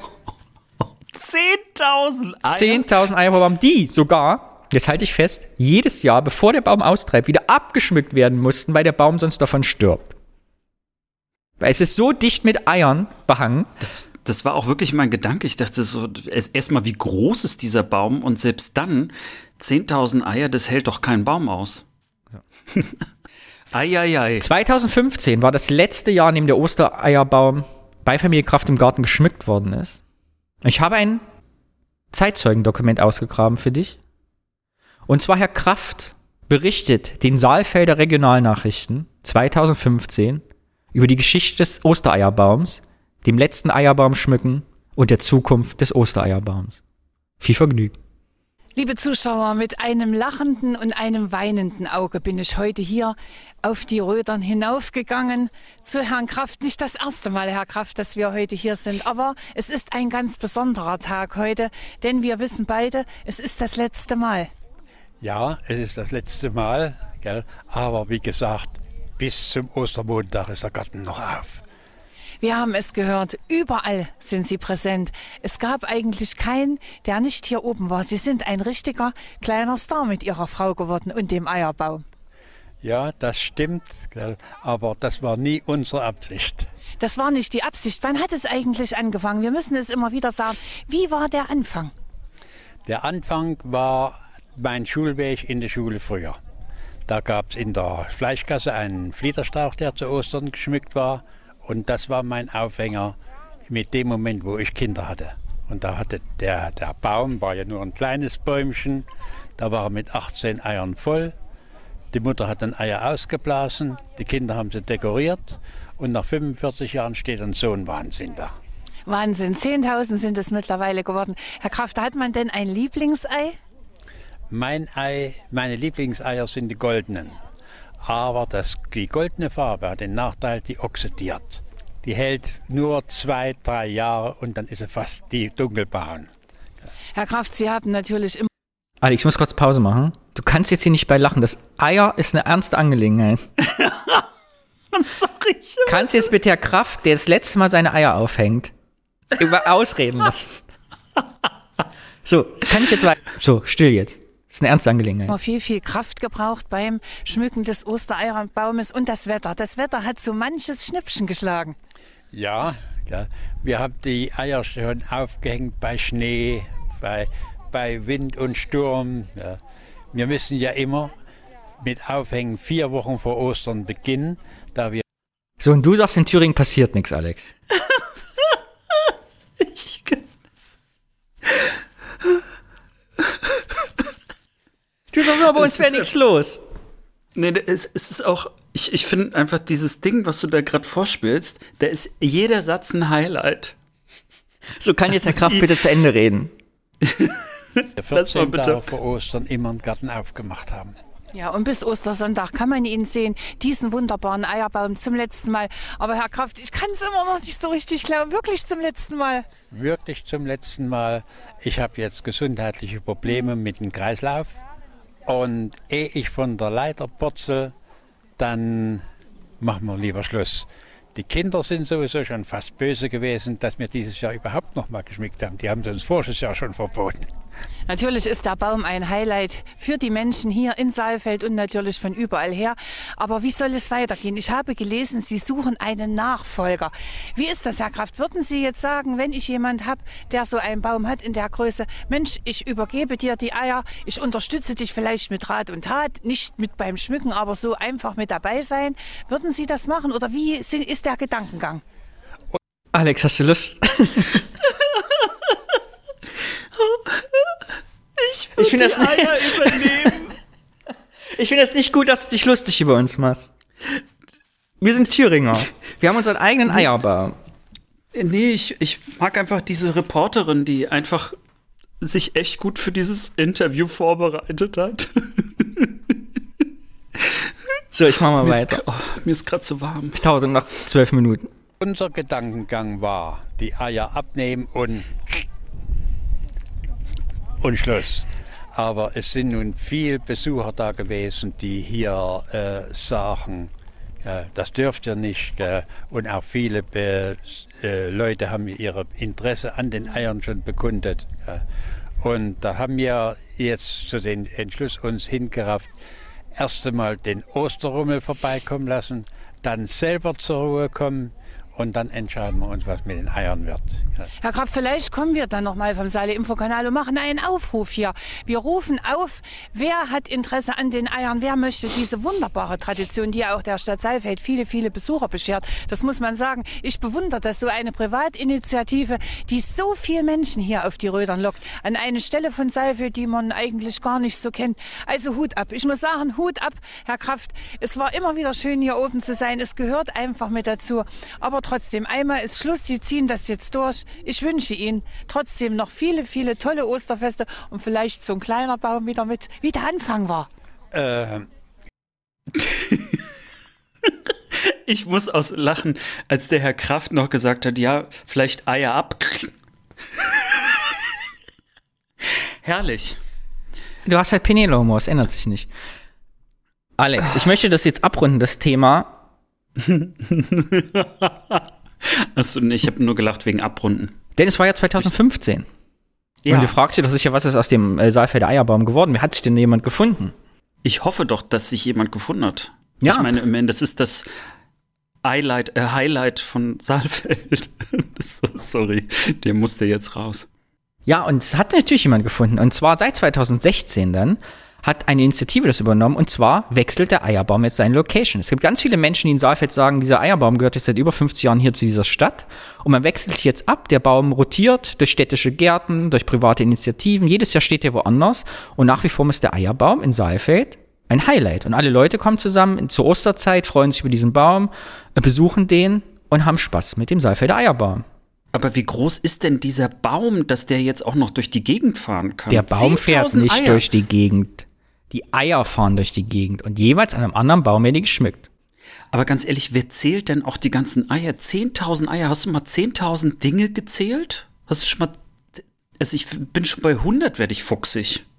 Meinst Oder du, es meinst du, das sind Schätzungen? Ich glaube auch, so eine grobe Schätzung. Und man wiegt zehn Eier, wiegt alle Eier und sagt dann.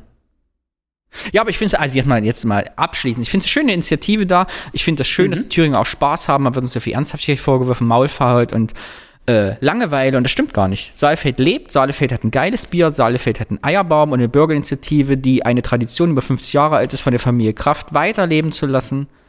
Und ich würde mir total gerne nächstes Jahr mal den Eierbaum angucken. Also ich finde es auf jeden Fall auch schön. E- Ehrlich gesagt bin ich, also wenn diese Folge hier aufhört, werde ich erstmal diesen Baum googeln, um zu schauen, wie der aussieht. Er ist Oder meinst spektakulär. du, ich sollte warten, bis, bis ich nächstes Jahr mit dir die Tour dorthin bringe? Ähm, Also meine Wunschvorstellung wäre, wir nähern uns Saalfeld mit verbundenen Augen und ich mache dieses Gesichts, weißt du, ich mache hinten so diesen Knoten auf und du siehst auf ersten Mal den Eierbaum mit Verrührung. Krr. Äh, Und du sagst mir vorher gar nicht, dass es Saalfeld genau, ist. so eine Überraschung, du weißt nicht, wo du bist Ich und dann stehst du vor den- diesem Eierbaum. Durch den Eierbaum errate ich praktisch, in welchem Ort wir sind. genau. Ja, das Nein, guck dir Google ruhig den Eierbaum. Also googelt bitte alle den Eierbaum, ist spektakulär. Das mache ich dann mit dir und dem Wasserwerkskrokodil. Augen verbunden und dann musst du raten, welcher Ort das ist. Weißt du noch, welcher das ist? Ach, Kolbitz. Ich wusste auch was mit Itz. Kann Das sein zumindest. Aber Kolbitzer war ganz lecker. Ein bisschen sauer, habe ich noch in Erinnerung. So, das war mein Bierort. Wieder mal spektakulär. Wir haben was gelernt, von dem wir nie dachten, dass es in Saalfeld auf uns wartet und haben wieder ein touristisches Highlight für uns gefunden für unsere Osttour.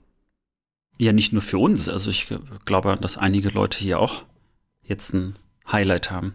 Weißt du, was mir aufgefallen ist? Ähm, vielleicht für ein Fazit zu früh in so einem Podcast.